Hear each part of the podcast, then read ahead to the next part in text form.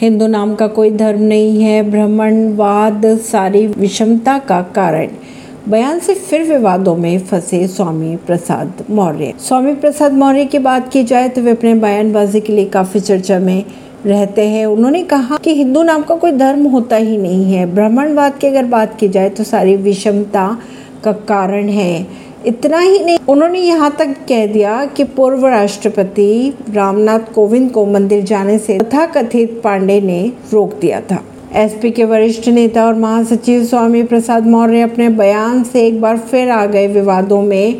स्वामी प्रसाद मौर्य ने कहा कि हिंदू नाम का कोई धर्म नहीं है।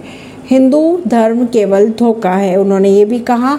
सही माने में अगर बात की जाए तो ब्राह्मणवाद सारी विषमता का कारण है और उसकी जड़ें बहुत गहरी है। ऐसी ही खबरों को जानने के लिए जुड़े रहिए जनता से रिश्ता पॉडकास्ट से, परवीन दिल्ली से।